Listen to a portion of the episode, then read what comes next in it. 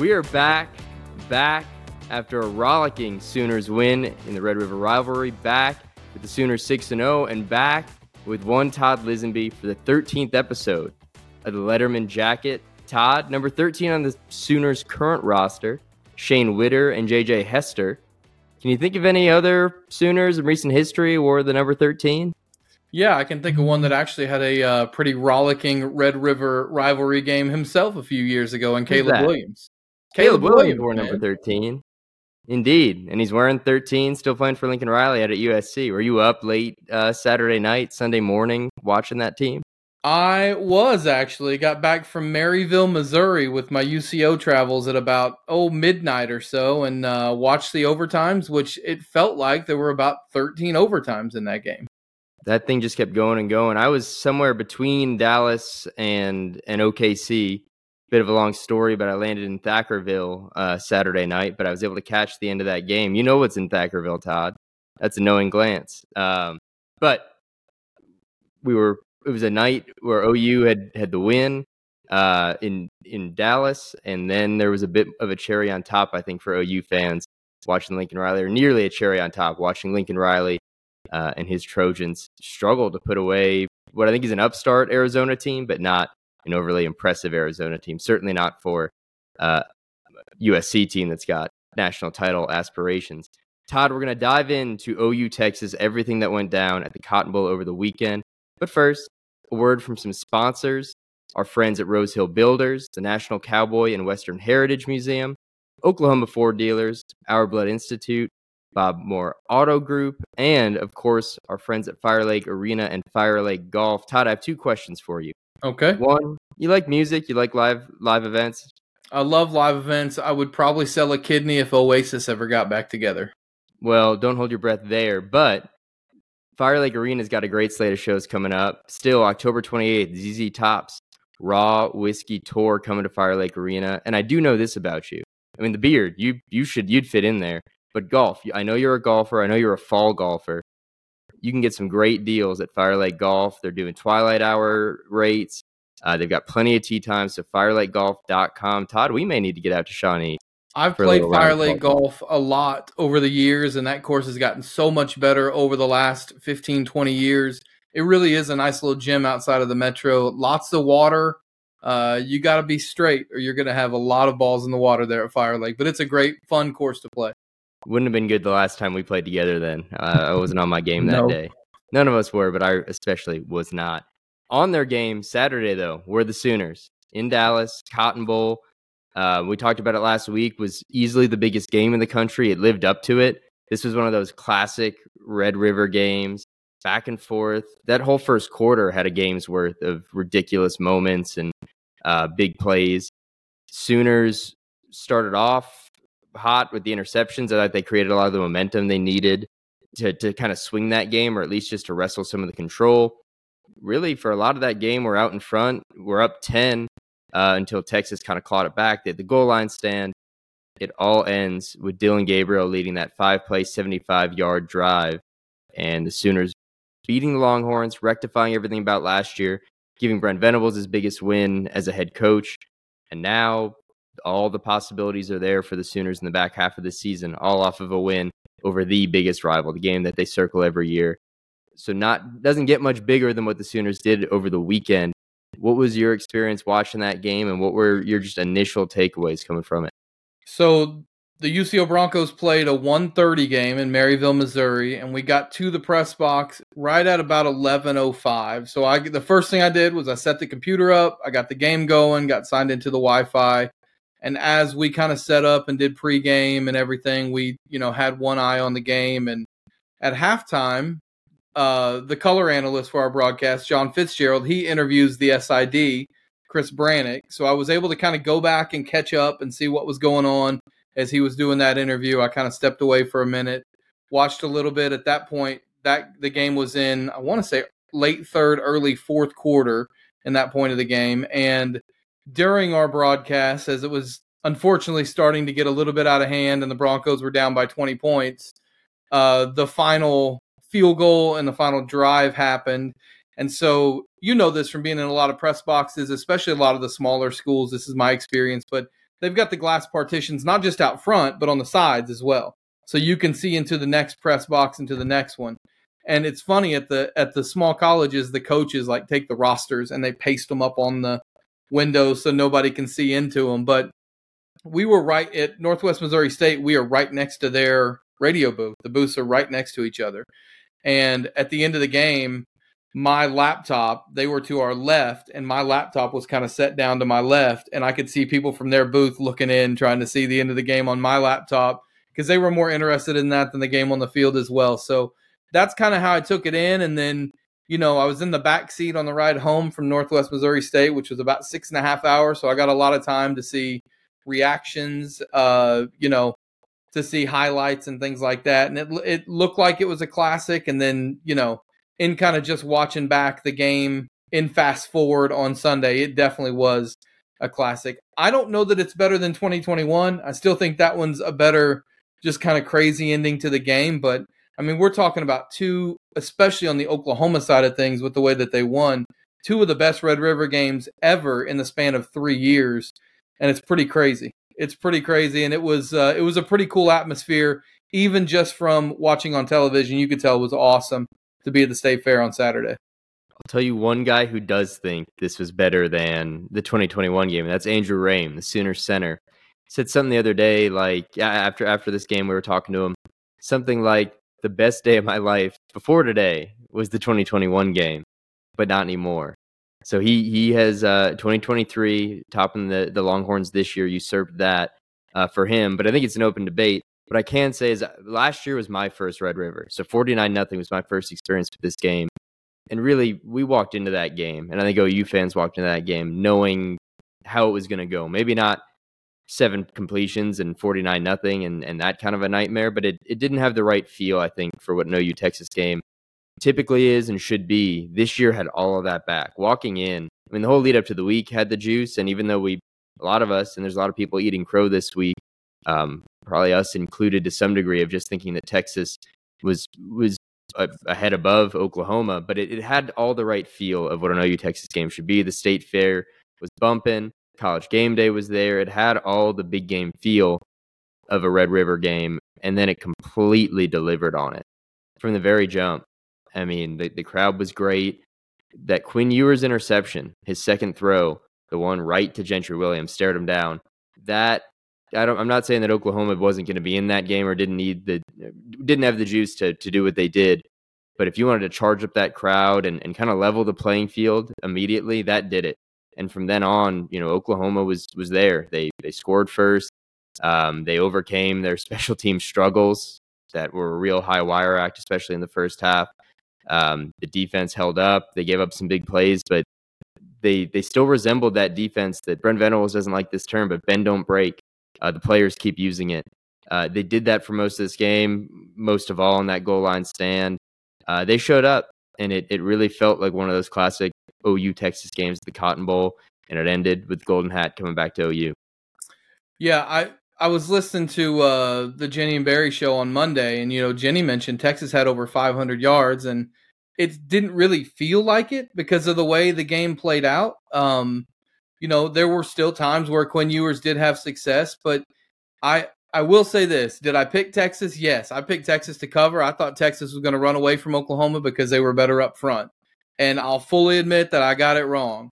I will say I think I mentioned every time I picked Texas that this Oklahoma team had big playability and that those big plays could keep them in the game. And so I think to come out and have that big play right off the bat was huge on Saturday. Huge for momentum. I think it was huge for the fan base as well. And look, I mean, that's your first time to really fully experience a good OU Texas game. And I think you probably saw, even from in the press box, more than any other game. And it's crazy because it's only half the stadium, but mm-hmm. your fans can change the momentum in that game. And, and, I feel like that kept the Oklahoma fans in it from the get go. And, you know, then then to turn that into a touchdown as well, like that was also huge it's it all gets back to and this is something that we've heard so many times in the past, even with Lincoln Riley and the bad defenses in Oklahoma's past, it's complementary football. Your offense makes a big play, your defense has to come in and capitalize on it. Your defense makes a big play, your offense has to come in and capitalize on it. And Oklahoma is finally doing that. And I think that's the difference between a good team and a championship team. And that's why you can't ever win a championship with a terrible defense. Oklahoma found that out the hard way. And now they've got a defense that is, at worst, an average defense. It's probably a pretty dang good defense if you just look at what it's done through literally half the season now. Well, I think they we said it, you know, they had to prove something this week and they did. And I think this might have been the perfect perfect encapsulation of this defense and, and kind of the Sooners maybe raising the floor on themselves this season. Because this defense is not uh not yet at least the 2000 defense or one of the best in the nation. But if they are going to be a team that gives up, they can give up 530 yards, but limit Texas to two offensive scores. You know, they had the the defensive touchdown with the pump block, they had three field goals, and they had two offensive touchdowns. They're not letting teams into the end zone. And if they continue to do that, maybe that catches up to them when you are playing a college football playoff game or you know semifinal or even a Big 12 title game. But on the whole, you will win 10, 11, 12 games, especially with this schedule that the Sooners have by doing that. And that's what I mean when I say raising the floor with this defense. Uh, I, I, think they are a really good defense. I think that was their even not not statistically, but that was their best showing of the year was what they did Saturday. But it doesn't need to be limiting a team to seven points and 250 yards to show us that they're good. That goal line stand and, and just keeping Texas out of the end zone showed a lot. I think it's one of the most promising parts. We're going to get to their college football playoff resume and, and kind of making that case. That's really encouraging to me. How many times do you see teams who offensively, they may not be great at moving the ball, but if they can hit you for four or five big plays, they're going to win football games. And I think, you know, defensively, it's the same concept. If you are going to take advantage of those opportunities when the ball gets thrown your way and you're going to intercept it and flip the field, you can you can give up some yards. You can bend a little bit. And I really do think I said this last week with you and Jenny. I think this Oklahoma defense reminds me a lot of the Oklahoma State defense in 2011. That was very much bend but don't break, and it got them to you know an overtime loss in Ames away from being in a national championship game. And I think you know honestly, offensively, there are probably a lot of similarities as well. I think before the season, you would have told me I was crazy to say that uh, Oklahoma offensively was going to be as good as that 2011 Oklahoma State team, but they've shown it through six games as well. So, you know, as long as they keep making those plays, uh, they're they're going to be in every football game. And defensively, the thing that they're doing also very well is they're getting off the field on third downs. That's been huge this year. Mm-hmm. They've gotten off the field on third downs. They've taken advantage of when the ball's thrown to them. And if you can do those things in 2023 with the offense that they have, you're going to win football games, especially in this conference. So the defense did its job largely, even though it, it gave up 10 points in the fourth quarter, the touchdown, the go ahead field goal with a minute 17 left. And then the ball went to Dillon Gabriel and the Sooners. And, you know, I tweeted something like it right before the drive and just said 70 seconds in the biggest drive of, of Dillon Gabriel's career and, and you know, of this OU season.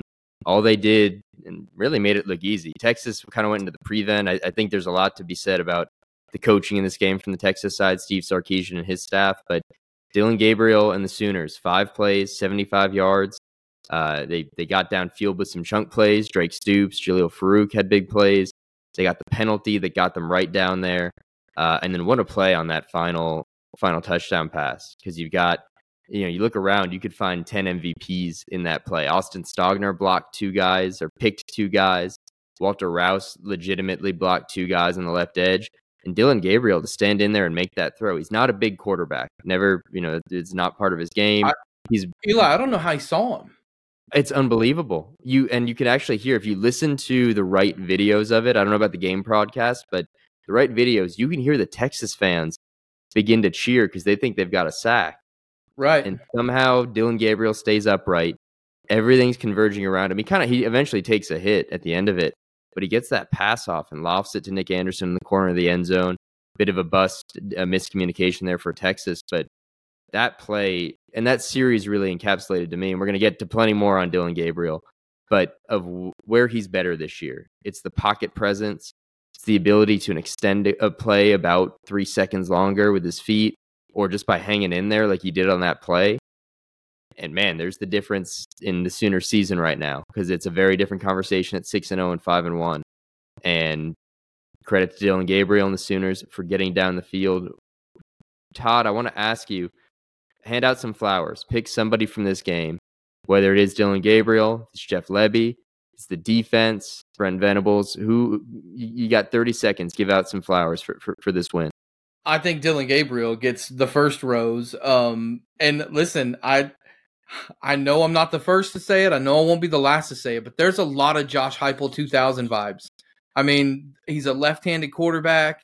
He doesn't have just the rocket arm. He just finds guys that are open. And Josh Heupel from 99 to 2000, and I don't know if it just this is a feeling. I don't know if statistically this is true, but it felt like he did start to do a better job of extending plays. And while he was never going to run for 113 yards like Gabriel did, I, I think there's a lot of the same vibes with this team. I don't know if they're as good defensively as 2000, but Dillon Gabriel, I mean, anytime you can be compared to Josh Heupel, you deserve some flowers.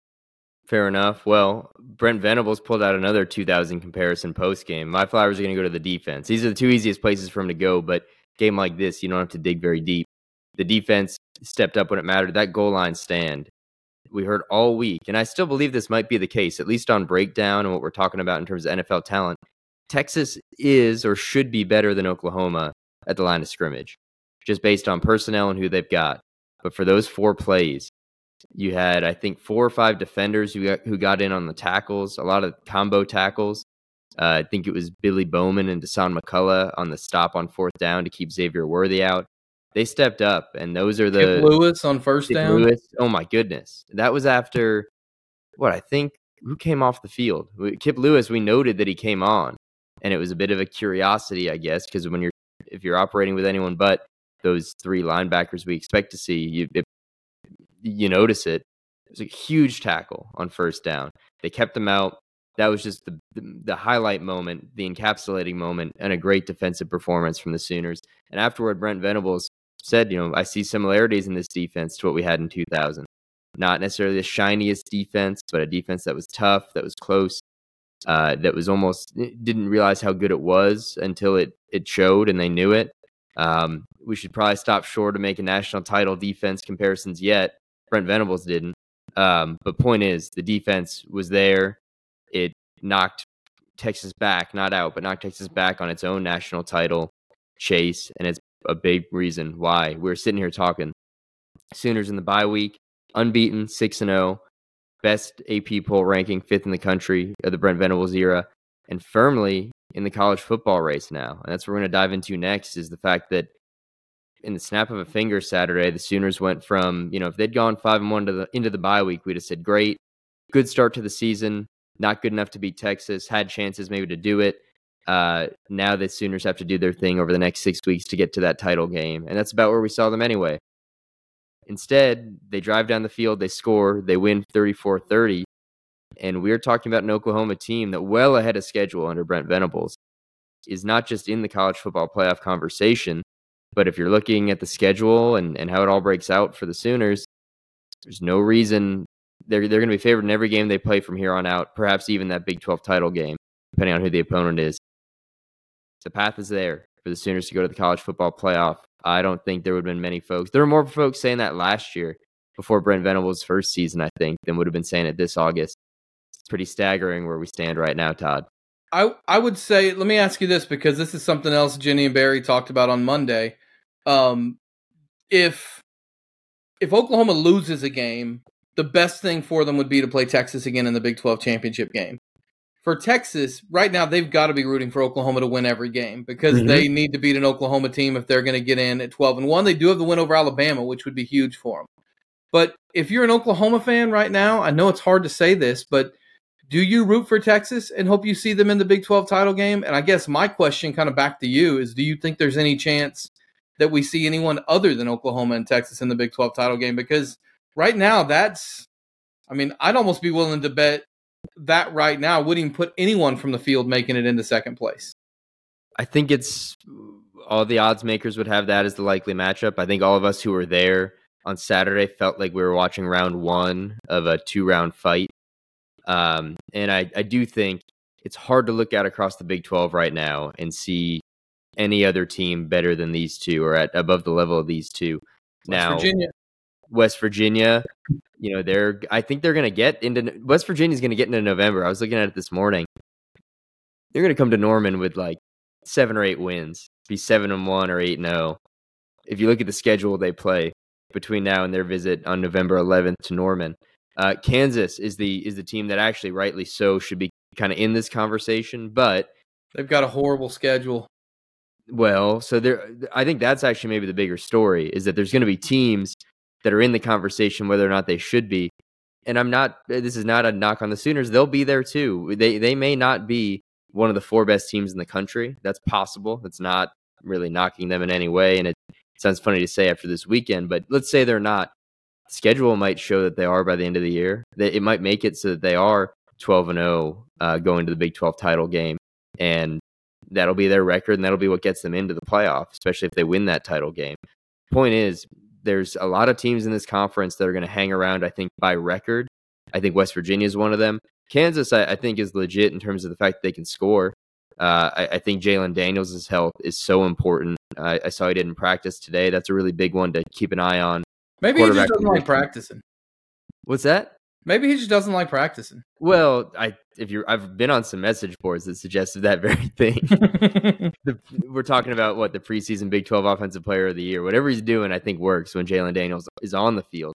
Fact is, he's not right now. That could have some bearing when the Sooners go there in a couple weeks. Might be the biggest game left on the Sooners' schedule is a trip to Lawrence. How about that? What if I told you that two years ago? Um, you, you, know, uh, here's another thing to consider too, Eli. We're in 2023 right now. If we're in 2024, you might just have OU locked in to the playoffs at this point with a 12 team playoff, right? I mean, point. they'd be playing for a bye week, but I think that also in the future, in games like last week, it's going to make OU Texas even bigger because a lot of years that's going to be the game that gets you or lets you know that you are pretty much locked into a playoff, depending on how the back end of your schedule looks. So, yeah, I I uh, I think this is one of those years where Oklahoma, especially with the unfortunate circumstance of losing Georgia on the schedule and having to play SMU instead, they're not going to win any tiebreakers because of strength of schedule, and they're playing a Big 12 schedule in a year where the Big 12's down, and they're facing a lot of the bottom half of those teams in the Big 12. So you know, I think they've got to go undefeated. I think to probably make the Final Four um, because I think if there's a loss, it's probably in a Big 12 championship game, and that late loss would probably cost them. But I mean, you you said it before the game. We talked about it last week. The team coming out of this game to win is going to be in the catbird seat for the playoff. And Oklahoma, they've got their own destiny in their hands now.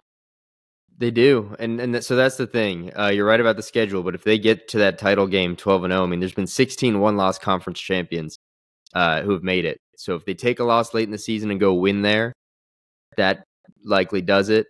Uh, if they go there undefeated and lose that game, you throw a lot up to chance. But who knows? We have no idea what this college football landscape is going to look like in uh, in a few weeks or a few months. And as hard as it might have been to say at the start of the season, maybe there's two Big 12 playoff teams. Maybe, you know, Oklahoma gets there unbeaten, gets knocked off by Texas, and everything else breaks right. The Pac 12 cannibalizes itself. Uh, the Talk SEC about Brett Yormark's worst nightmare. Oh, my goodness. Uh, Brett Yormark, who officially was not on site uh, at the Cotton Bowl, Greg Sankey was, held court with the, the press in the press box with the gathered media beforehand. It very much so made it an SEC game a year before they've got it in the SEC. But looking at this college football playoff discussion, rankings don't come out for another three weeks, so we still got to rely on the AP poll, which I don't think I voiced it much on here, but as a member of the Associated Press underscore, I'm not much of a believer in in those. If if you ask me to sit down, it's why I don't really do the polls anymore.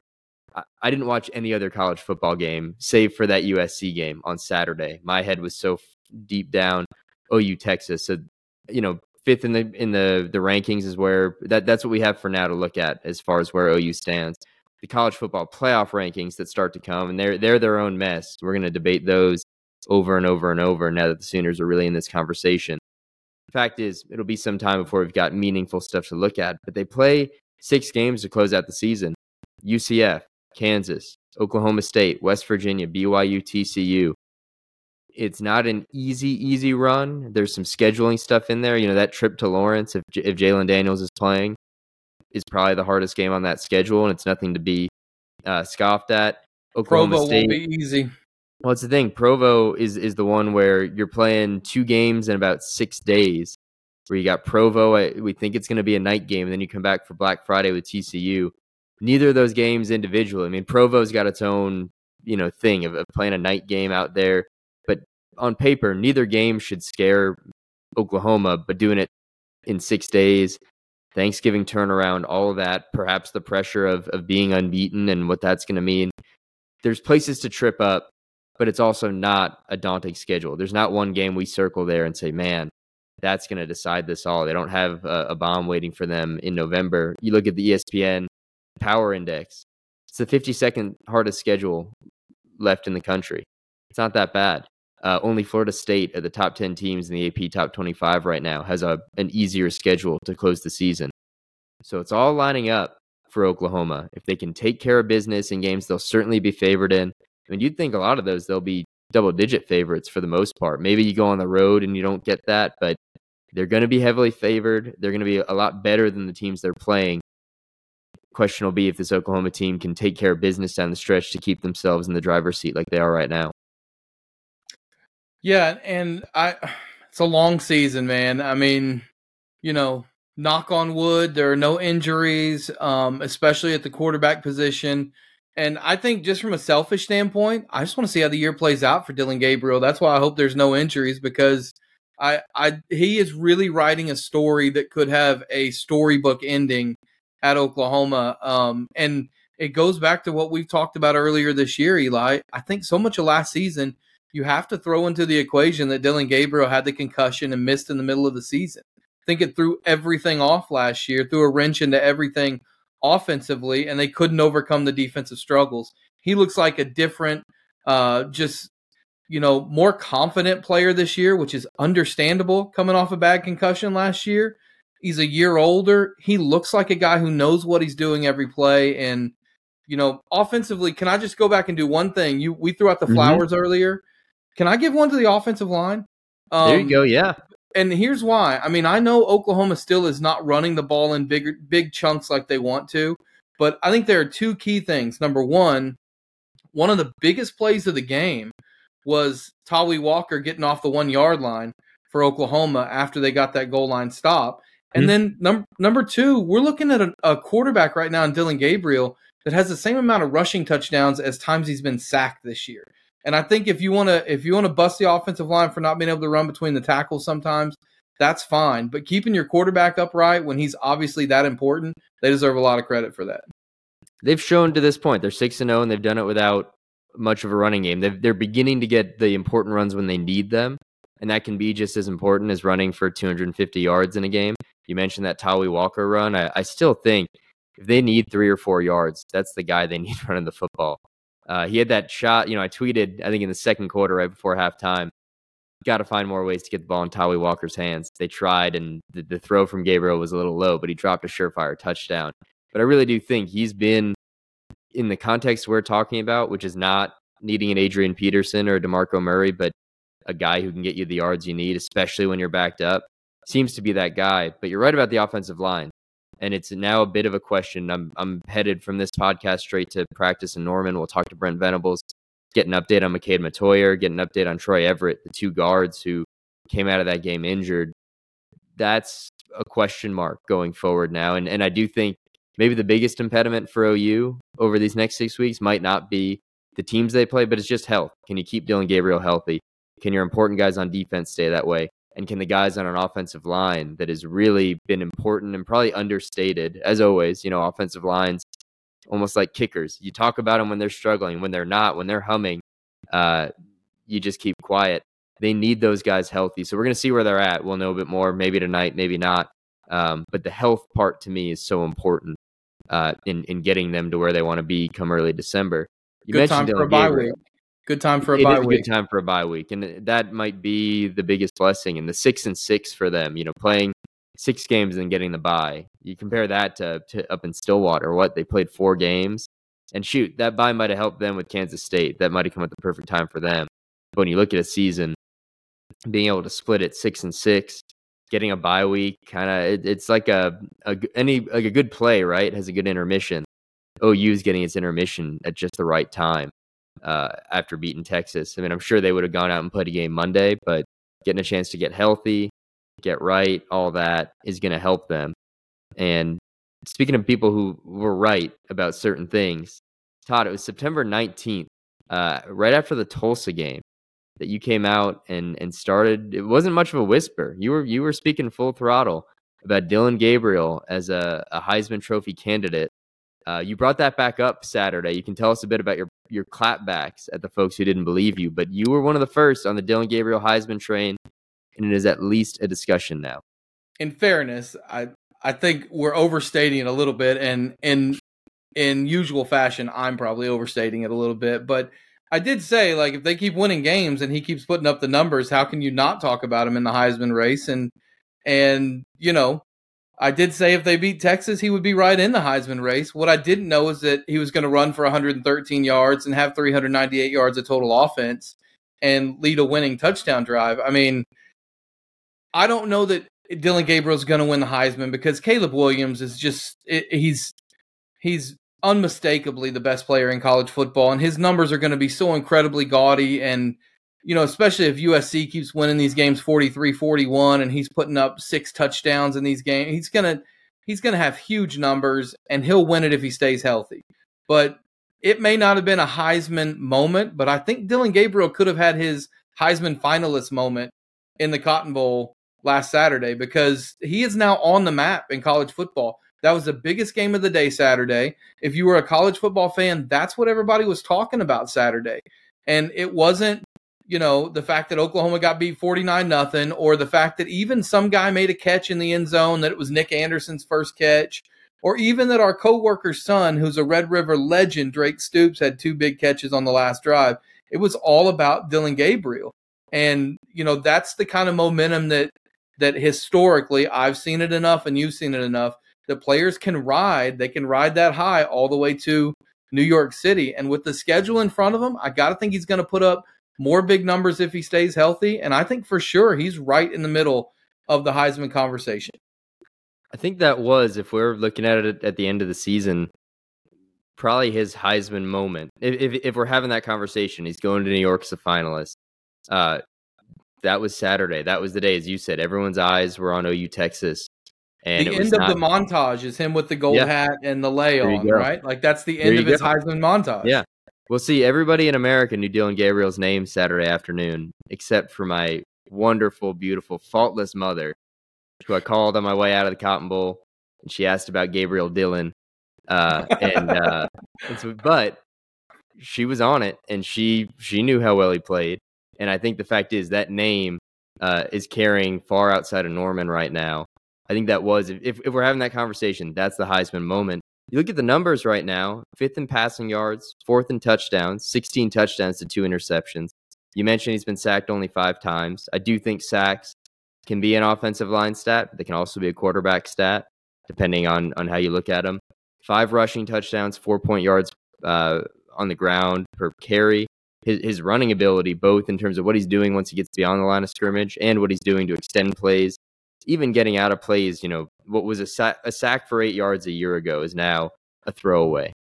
And those are those can be just as big as oh, the eight yard completion. Huge. How about how about the fumble that he runs mm-hmm. back and picks up and throws away? Like that's a huge play early in the game. That mm-hmm. would have been a huge momentum swing, even though it was a third down, just for field position sake. I think the fact is, statistically, right now, he's up there with the best in the country. He may not be at, at Heisman front runner worthy on the stats, but the way he's playing, the way he's carrying this team, uh, and the way he carried them on the biggest stage the other day means he's in that conversation. I think if he's if they're twelve and zero and playoff contending come December, it's going to be hard to keep him off that list. You do have Caleb Williams, you have Michael Penix at Washington. There's a lot of guys playing really good right now, and it's going to come down to things like you know is USC eleven and one or do they get eaten up in the Pac-12? As a team, their record. That's going to have a big part in this. But a good, maybe allegory to make. Uh, and I, I, think that you can find parallels between Oklahoma and last year's TCU team in a lot of places. But Max Duggan, he was the guy who carried a team to a national uh, championship game last year. And he wasn't as good as Caleb Williams. And, you know, even Stetson Bennett, maybe. Uh, I'm trying to think of who the third guy there was, fourth guy there was, uh, the finalist. But the point is, clearly super memorable, right? Right. Point is, I, I point can't is, think of it either. if Dillon Gabriel has the Sooners in the college football playoff this year, he'll be there. I think in New York doesn't mean he's going to win it, but that's the there there to me the Heisman Trophy. There's you know an individual achievement award part of it, and then there's always the guy there who has carried a team uh, that no one thought necessarily would be in that position to that spot. I think if, if the Sooners are there, Dillon Gabriel will be in New York. Is there a non-quarterback you think that can make it to New York? I mean, if you ask me, I think Brock Bowers is like the most fascinating player in all of college football, the Georgia tight end. Uh, also, that Walter Nolen guy at Texas A&M. I think he had five sacks against Alabama, and he just looked after that game like a guy who had five sacks and watched his team lose because around him they couldn't get it done. Um, So A and M, isn't it? So A and M, but it's a good question. Is there anyone to you that like you've seen across the country non-quarterback category? No, We're talking I mean, I think if a quarterback trophy. if we're talking about talents, I think Marvin Harrison Jr. is obviously a huge talent, but I don't know that numbers wise. I mean, so hard as a wide receiver to be a Heisman finalist. Um, you know, I no, not really, and that's why like I. When you think quarterbacks right now, there are three obvious ones that come to mind. Maybe Drake Maye can put up big enough numbers Yeah. by the end of the Sam year. Hartman, Notre Dame would have been another, Yeah. but he kind of got exposed against Louisville, and Yep. They could Well, have and, they, and they could the they could have week. three losses by this time Right. next week. You're exactly you know, so- right. So I I think Gabriel is right in the middle of the hunt. I mean, knock on wood, he's got to stay healthy, but you know, with that offensive line keeping them upright the way they are, and with a receiving core that has just been a revelation this year for Oklahoma, like it, it's everything is falling into place for him right now. You're exactly right. I will say on the receiving core, we were talking about the injuries on the offensive line. Andrel Anthony is another guy we got to find out about because not only has he been impressive in the flashy deep balls and all that, uh, of all the guys catching uh, with 15 or more targets, he's their most reliable receiver. He's catching like 80% of the balls thrown his way. Uh, he's been really important. It looked like, you know, he came off the field uh, in the game not looking very good. You heard Chris Plank on the radio broadcast say he looked pretty emotional coming out of the medical tent. He left the field after the game, giving the horns down and looking pretty happy. We'll find out what he's looking like. That's a big part as well on the offensive side of the back half of this season. Todd, we're going to finish with the game of Liz in or Liz out. Now, you told me last week you're you told you love a good corny dog, right? Texas State Fair. We're gonna this is the end of the Texas State Fair eating uh, section of the podcast. We're gonna close it out this week. But you're a fan of the corny dog, yeah? Fletcher's corny dog. You're not. Oh, oh, I'm a fan of the Buc-ee's sausage on a stick, which is the sausage with like a flour tortilla wrapped around Oh it. gosh, but the Fletcher's corny dog, not a fan. So here's my take on corny dogs. I think all corn dogs are kind of the same. I like. I don't Mhm. think the Fletcher's is that much better than a Sonic one or anywhere else. Well, I so might- yeah, I know that's sacrilege. I like corn dogs. Like I'll eat a corn dog and I'll eat a Fletcher's Well, corn dog, but I'm not. corn- when I go to the fair, like I want to eat something fried and weird that I can't get somewhere else. Well, that's going to be the next question. But on the corn dog front, it doesn't have to be Fletcher's. This happened to be because we were at the Texas State Fair. I got mine post game. Couldn't quite sw- swing it uh, pre game. It was packed out there. I got one, ate it then. Fabulous, like any good fair corn dog. I brought another with me on the road, mostly as a gag gift for for somebody. Turns out, 90 minutes later, that corn dog not as good, not as fresh. Are you Liz in or Liz out on the 90 minute old corn dog? Like, would you eat it? Because it, I can say this, it was cold. The bread, it turns out it's pretty important that it's like fresh out of the fryer. It just, it got pretty bad. But would you, would you eat it? Are you Liz in or Liz out on the 90 minute old corn dog? I mean, if I'm driving in South Oklahoma and there's not a whole lot of places to Hmm. stop, I'd probably still be Liz in on it. But I think the play on that is just make it a three. Well, you didn't come all the way home, but just make it a three hour corn dog and pop it in the air fryer when you Oh, get home. And I think cool. that I think that probably fixes it for you. But I I would I would regrettably be Liz in on the uh, 90 minute later corn dog. I wonder what the overnight and brought back Sunday morning corn dog would have been like in the air fryer. Can I just never tell you, In and Out Burger does not hold from Dallas to Oklahoma City. Noted. Well, I'd argue In and Out's fries don't hold from the kitchen to your table, but that's its own discussion.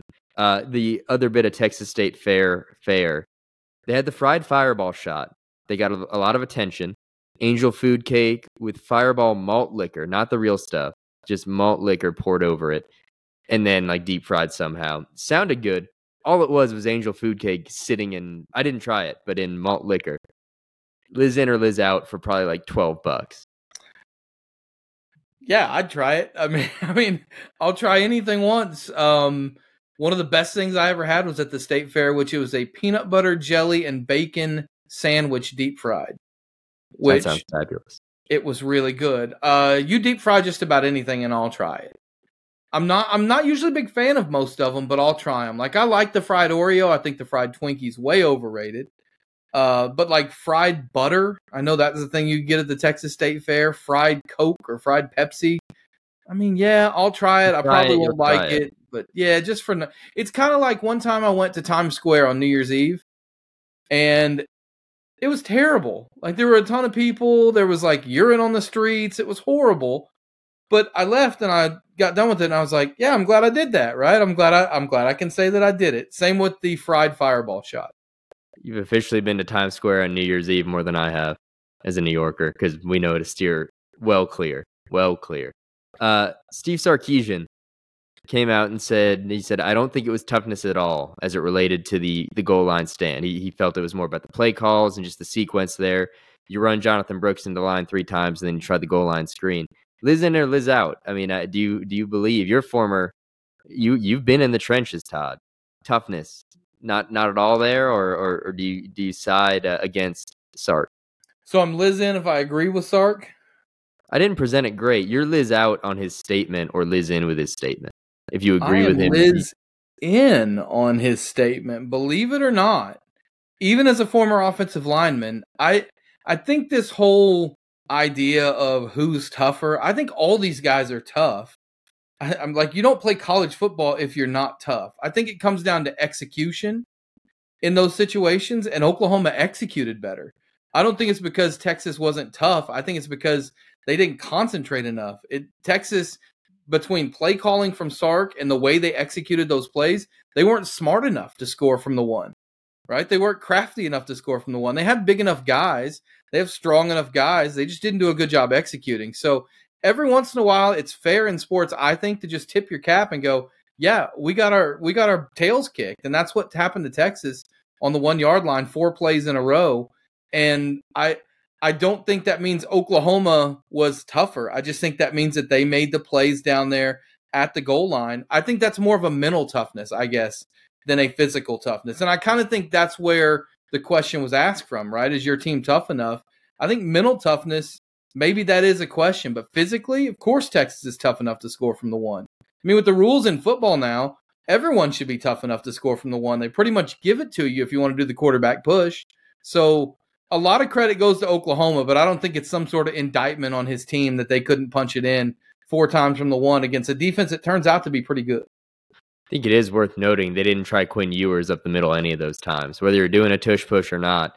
Um, I don't know enough about Texas's short yardage game to know if Quinn Ewers is a liability in those situations or they don't like giving him that shot. But the fact is, you got to get a foot, and Quinn Ewers is six feet. There's some basic math in, in trying to get them over that line. Uh, Kansas, is that the toughest game left on Oklahoma's schedule? Liz in or Liz out? Regular season schedule. I mm, games in Norman or is it in Lawrence? It's, it's in Lawrence, Lawrence, right? It might be a night game too.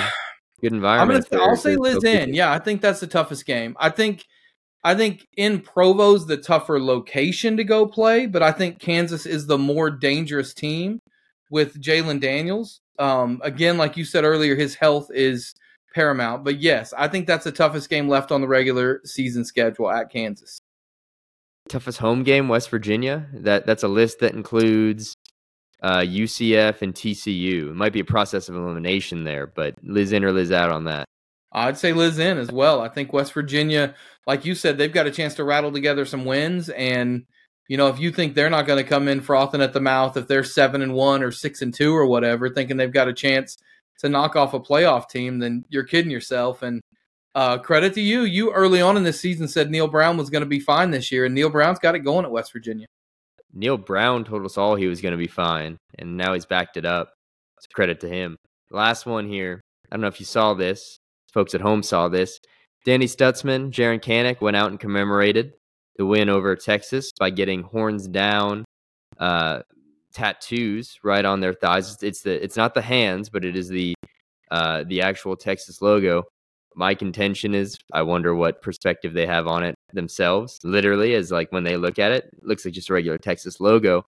But yeah, you Liz in or Liz out on the horns down tattoos, Todd.